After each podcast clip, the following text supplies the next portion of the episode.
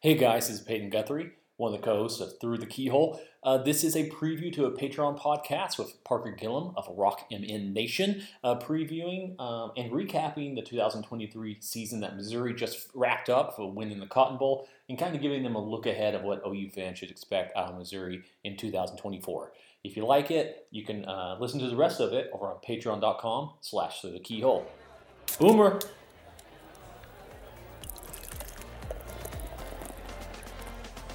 Through the Keyhole is fueled by Vanessa House Beer Company, located in Automobile Alley at 118 Northwest 8th Street in Oklahoma City. Stop by the tap room and try the legendary 401k lager or the refreshing Destination Wedding Cerveza with salt and lime. Vanessa House is always brewing something fun like the Pog Hard Seltzer or their sweet and tasty sours. Great beers for a hot Oklahoma summer as we march towards football season.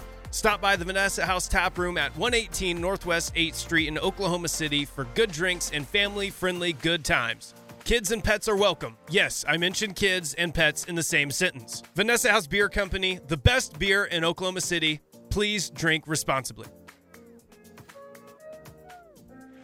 Hollywood!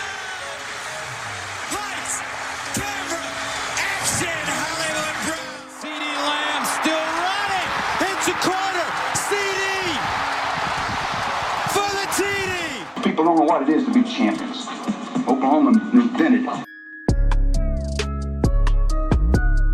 Welcome to Through the Keyhole, an Oklahoma football podcast. I am one of the hosts, Payton Guthrie, and if you're listening to this, you're a patron. So thank you so much for supporting us and our little micro business, our little shindig that we do here to uh, cover all all things Oklahoma and the wider sport of college. Uh, this is the off season, so we're really trying to branch out our content. It's not just about Oklahoma. We are opening the scope to talk about who Oklahoma will be playing next season, and maybe get a little advanced scouting on the different programs in the big bad SEC. So to do that and to kick this off, we've got Parker Gillam of Rock M Nation, part of the larger SB Nation uh, network, and you can probably hear all three of my dogs losing their minds in the background. But we'll have to fight on through that. Uh, they're very excited. Boomer soon rain all summer long. No, I guess winter right now, but they will be all off season long. But anyway, really long ramble to say, Parker, how you doing? Thanks for joining. Yeah, doing good. Glad to glad to be on. It's kind of it's fun to be kind of a part of this the the transition of the Oklahoma fan base, kind of getting you know indoctrinated in the SEC, Mizzou's fan base being reintroduced to Oklahoma, and all the history that's that's there with that. So I think it's really fun because we'll we'll get more into it later. But Mizzou's been more looking for Arkansas has been a rival of sorts, but they, they're stronger ties to a lot of those schools from from the old Big Eight, Big Twelve days. So I think it's it's it's exciting. The fan base is this game is already circled on everybody's calendar. That is for sure. Yeah, I mean, I think you used the, the correct word there the indoctrination of Oklahoma fans in the SEC.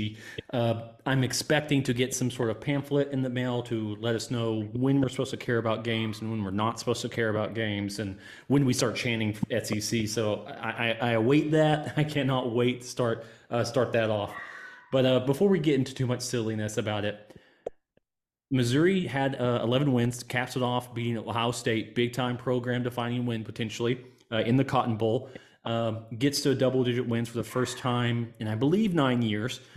Almost doubles uh, Eli's to- season single season one second. These dogs, one hot second. Five minutes later. Sorry about that. Uh, one of the, there was apparently another dog that had the audacity to uh, exist.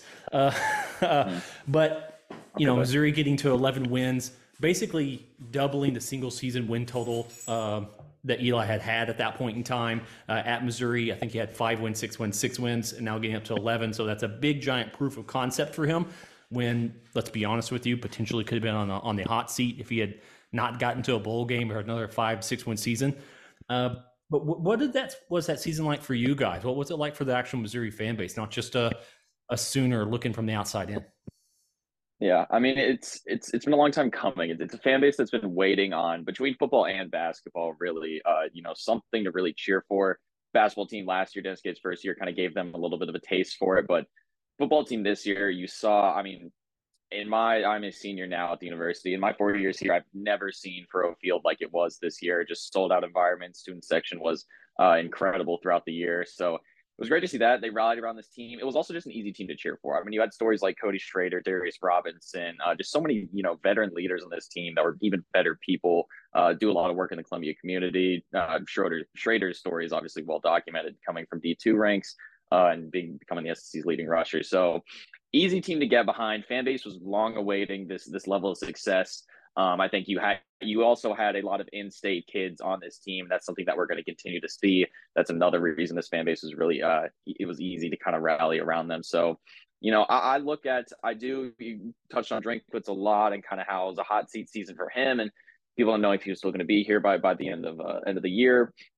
I do credit him a lot for what he did and almost for what he did not do this year. You know, those first couple seasons, he was so hands on with the offense, calling a lot of plays and I was to the ire of a lot of the fan base when the offense was, of course, struggling. Passing game really never took off. Took a step back. Kirby Moore steps in. You want a little bit more hands off. You focused more on being a CEO, manager of the program, more on the recruiting side, and kind of being the face.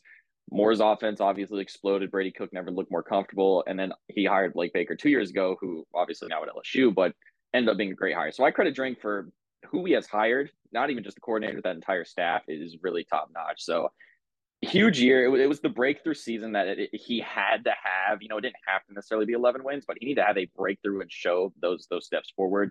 Uh, and he certainly did as a program. The best news is that it also looks to be sustainable at that level is the next question going forward. But with the way the recruiting is going and the culture, especially within the program, NIL success, um, there, there's a lot uh, to look forward to for for Missouri. So fan base is excited, but the end of the day, this is a fan base. If I've learned anything, that, that they're fairly fair weather, you know, as a lot of SEC fan bases are, and they uh, struggled next year, and they're gonna they're gonna start asking questions again. It's it's a never ending cycle in, in, this great league that that we call home, which I feel like Oklahoma has a sense with in the terms of that one bad season, and there's a lot of questions being asked over there. So I think the Sooners are already kind of used to that that culture. Yeah, you talked about the fair weatherness about it. I mean, uh, my assumption, and, and feel free to, to, to, completely cut me off and say if I'm if I'm being wrong about this. My assumption is when you said you know the fair, fair weather side of this stuff for a lot of SEC programs is that when you're in a conference with a Georgia, with an Alabama, you kind of say, okay, we're going, we're shooting for third. Let's see if we can get up there. Let's see if we can do that. And if that doesn't quite look like it's going to happen, it can be okay. Let's close it up. It's fine. Next next season, you've got something there. You know, Oklahoma in the Big 12 at least has always been okay, we're number one. And if we're not, what the fuck's happened? you know, it's a different type of a mm-hmm. thing there. It's, it's less of like, let's go home. And it's more, okay, let's knock some doors down and figure out who, who messed up. You know, it, it's a, from a different perspective. And I think Oklahoma fans, obviously, as they adjust to the SEC and adjusted mm-hmm. there being other sharks around will be, uh, will be very interesting for the fan base, uh, to say the least.